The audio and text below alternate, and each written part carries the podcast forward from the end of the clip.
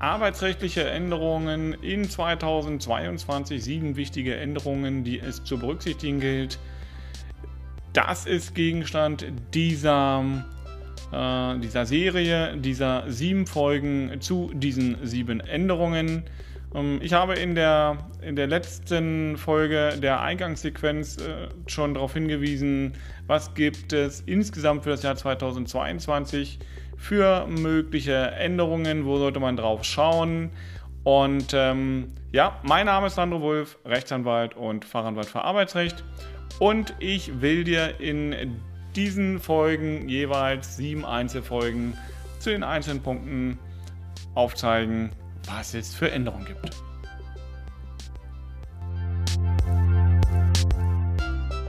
Änderungen in 2022, die uns gerade in der Thematik oder dem Rechtsgebiet Arbeitsrecht ähm, interessieren sollten, die wichtig sind. Ich habe hier mal äh, die wichtigsten Änderungen zusammengefasst und ähm, würde die jeweils in gesonderten Folgen dir immer einstellen, damit du dann auch die eine Änderung mal zu Ende denken kannst äh, oder wenn du Fragen hast, dass du mir einfach dazu auch verschreiben kannst. Ähm, halt das einfach für ein bisschen übersichtlicher, ein bisschen, wie würde man so schön sagen, ein bisschen cooler. Na, also lass uns anfangen. Äh, eine Änderung, die ganz wichtig ist in 2022, ist die sogenannte einrichtungsbezogene Impfpflicht oder ja, ich würde besser sagen partielle Impfpflicht, denn einrichtungsbezogen wird sie nur genannt, äh, um das ein bisschen zu verniedlichen. Tatsächlich hat das erhebliche Auswirkungen auf eine Vielzahl von Berufen, die ein Stück weit, äh, wenn sie sich der, diesen Vorgaben der Änderung im Infektionsschutzgesetz nicht beugen, ja, einem Berufsverbot gleichkommen und da sind wir schon mittendrin im juristischen. Also lass uns mal hingucken. Diese gesetzliche Änderung des Infektionsschutzgesetzes sieht vor, dass in bestimmten Einrichtungen und Unternehmen tätige Personen geimpft oder genesen sein müssen. So, und jetzt sagt man sich natürlich als erstes, ja, bestimmte Einrichtungen, was soll das eigentlich sein? Ähm, und jetzt sagt der Gesetzgeber so schön, naja, ist doch nur eine einrichtungsbezogene Impfpflicht. Ähm, Beschäftigte von beispielsweise Kliniken, Pflegeheimen, Arztpraxen und Rettungsdiensten müssen bis zum 15. März 2021, hier ist natürlich 2022 gemeint, ihrem Arbeitgeber einen Nachweis über eine abgeschlossene Impfung, einen Genesungsnachweis oder ein ärztliches Test, dass sie nicht geimpft werden können, vorlegen. Ja, und Arbeitgeber wiederum, die haben das äh, Gesundheitsamt zu informieren, wenn die Nachweise nicht fristgerecht vorgelegt werden oder der Arbeitgeber Zweifel an der Echtheit der vorgelegten Nachweise hat ähm, und deswegen meint, ähm, naja, das geht so nicht so mit rechten Dingen zu. Und ähm, ja, dann muss er nach dem Gesetz das Gesundheitsamt informieren. Also er muss petzen. So, und ähm, das Gesundheitsamt kann die Beschäftigung dann in oder sogar den Zutritt zu diesen Einrichtungen, in denen die Nachweispflicht gilt, untersagen. Das heißt, rein faktisch in solchen Einrichtungen kann der Arbeitnehmer dann seine Arbeitskraft nicht mehr einbringen, also auch nicht beim neuen Arbeitgeber eingestellt werden. Äh, und damit kommt das zum Tragen, was ich schon gesagt habe. Es kommt so faktisch so ein bisschen im Berufsverbot gleich.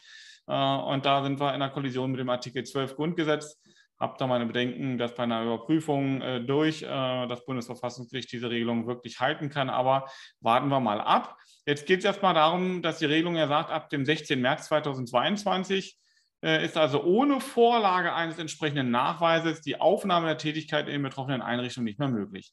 So, und da sagt man natürlich, okay, was bedeutet das denn jetzt? Welche Einrichtungen sind davon umfasst? Ähm, am besten wird das deutlich, wenn man das mal so ein bisschen ähm, ja, fast aufzählt, um da äh, einen Überblick zu bekommen. Und klar ist, dass es bei Krankenhäusern gilt, bei Einrichtungen für ambulantes Operieren, bei sogenannten Vorsorge- und Rehabilitationseinrichtungen, betrifft dann auch Dialyseeinrichtungen, Tageskliniken, Entbindungseinrichtungen. Also alles, was so nach Krankenhaus sich, Krankenhaus sich anhört, ist damit auch umfasst. Und ähm, dann aber auch Behandlungs- äh, oder Versorgungseinrichtungen, die mit einer der oben genannten Einrichtungen, also den Krankenhäusern, vergleichbar sind. Ja? Sind also dann auch in privater äh, oder Privatkliniken und ähnlichem. So, äh, aber auch Arztpraxen und Zahnarztpraxen, also auch da jeglichst im medizinischen Bereich sind betroffen und darüber hinaus, was viele nicht gedacht haben, auch Praxen sonstiger humanmedizinischer Heilberufe, umfasst dann auch von der Physiotherapie über die Logopädie querbeet ähm, also alle Einrichtungen des öffentlichen Gesundheitsdienstes. Und zwar in denen medizinische Untersuchungen, ja, Präventionsmaßnahmen oder eben allein ambulante Behandlungen durchgeführt werden. So, und das alleine reicht nicht aus. Jetzt nehmen wir noch die Rettungsdienste dazu und sozialpatriotische Zentren äh, sowie medizinische Behandlungszentren für Erwachsene mit geistiger Behinderung oder schweren Mehrfachbehinderung. Ja, damit wir jetzt dann auch noch äh, die Pflegeheime abdecken, heißt das also auch alle voll- und teilstationären Pflegeheime für ältere, behinderte oder pflegebedürftige Menschen. Und dann gilt auch darunter, dass alle ambulanten Pflegedienste und weitere Unternehmen, die den genannten Einrichtungen dann auch vergleichbare Dienstleistungen im ambulanten Bereich anbieten, dass die auch dazugehören. Also muss man so sagen, mal so rundum alles, was den medizinischen Bereich betrifft, ähm, äh, Tätigkeit mit äh, älteren Menschen, Tätigkeit mit behinderten Menschen, äh, Dienstleistungen ähm, in diesen Pflegebereichen, all das ist davon umfasst. Ähm, und das ist schon für die, die dann diesen Beruf gelernt haben, äh, stellt sich schon die Frage, ja, wo können sie denn diesen Beruf denn noch ausüben? Ne? Also jetzt, wir haben im, im, im, Grundgesetz im Artikel 12 haben wir festgeschrieben, ähm, es ist die freie Berufswahl geschützt und es ist die Ausübung des erlernten Berufs geschützt. Also da habe ich ein, ein Recht drauf, das ist ein Grundrecht. So. Und wenn der Staat das einschränkt, durch gesetzliche Regelungen, dann muss es dafür einen erheblichen Grund geben für die Einschränkung der Grundrechte. So, und ähm, Jetzt sagt man, naja, also die Grundregel gilt halt für alle Personen, die sich impfen lassen können oder genesen sind, dann, dann brauchen sie sich natürlich nicht mehr impfen lassen, aber irgendwann ist ja auch der Schutz des Genesenen wieder weg. Also wir reden über eine Impfpflicht. Und ähm, davon sind nur Personen ausgenommen, die sich eben aus medizinischen Gründen nicht impfen lassen können. Ähm, in diesem Fall ist die Vorlage eines entsprechenden ärztlichen Zeugnisses erforderlich. Ja?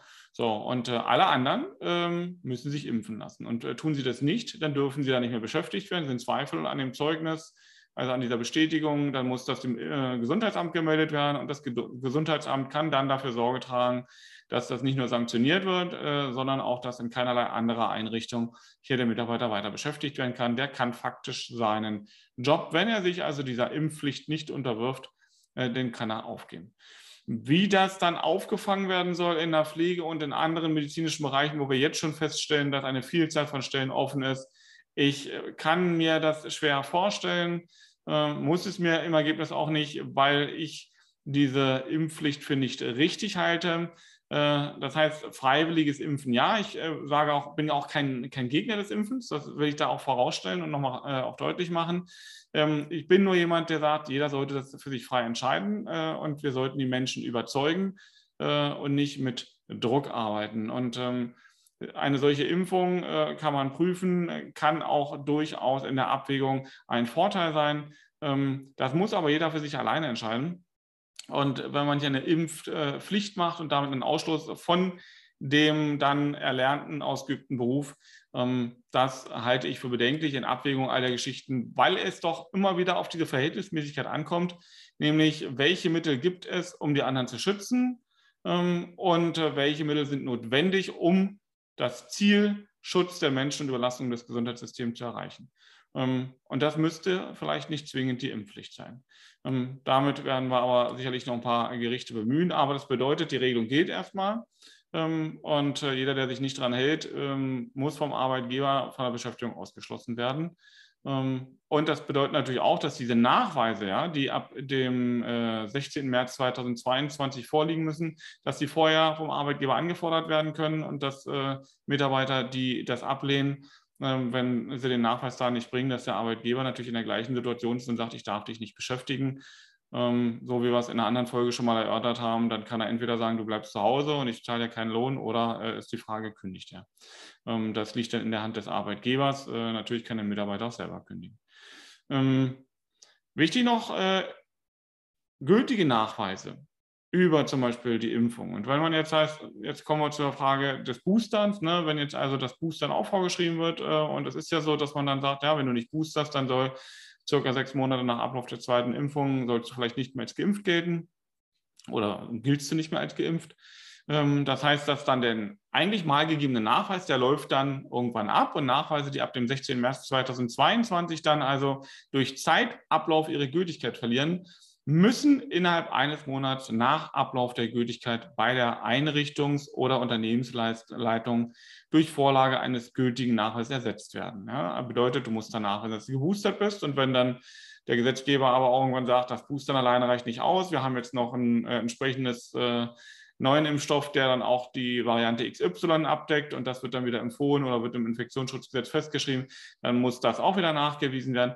Ähm, praktisch ist das nicht und solange wie wir hier nicht mit äh, einer geeigneten Impfung auch eine gewisse Klarheit schaffen, äh, wird es das Problem sein, was diese, diese Impfpflicht einhergibt. Das ist das, was auch äh, nicht nur in der Politik, sondern das ist auch das, was von vielen anderen schon bemängelt wird. Ähm, schauen wir mal hin, was da rauskommt.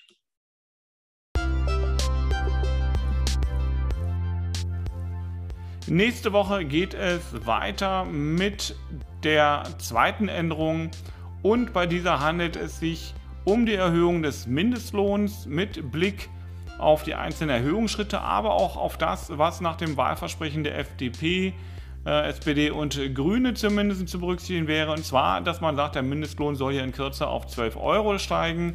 Ob und wann damit zu rechnen ist, erfährst du in der nächsten Folge. Bis dahin ganz viel Spaß. Dein Sandro Wulf, Rechtsanwalt und Fachanwalt für Arbeitsrecht.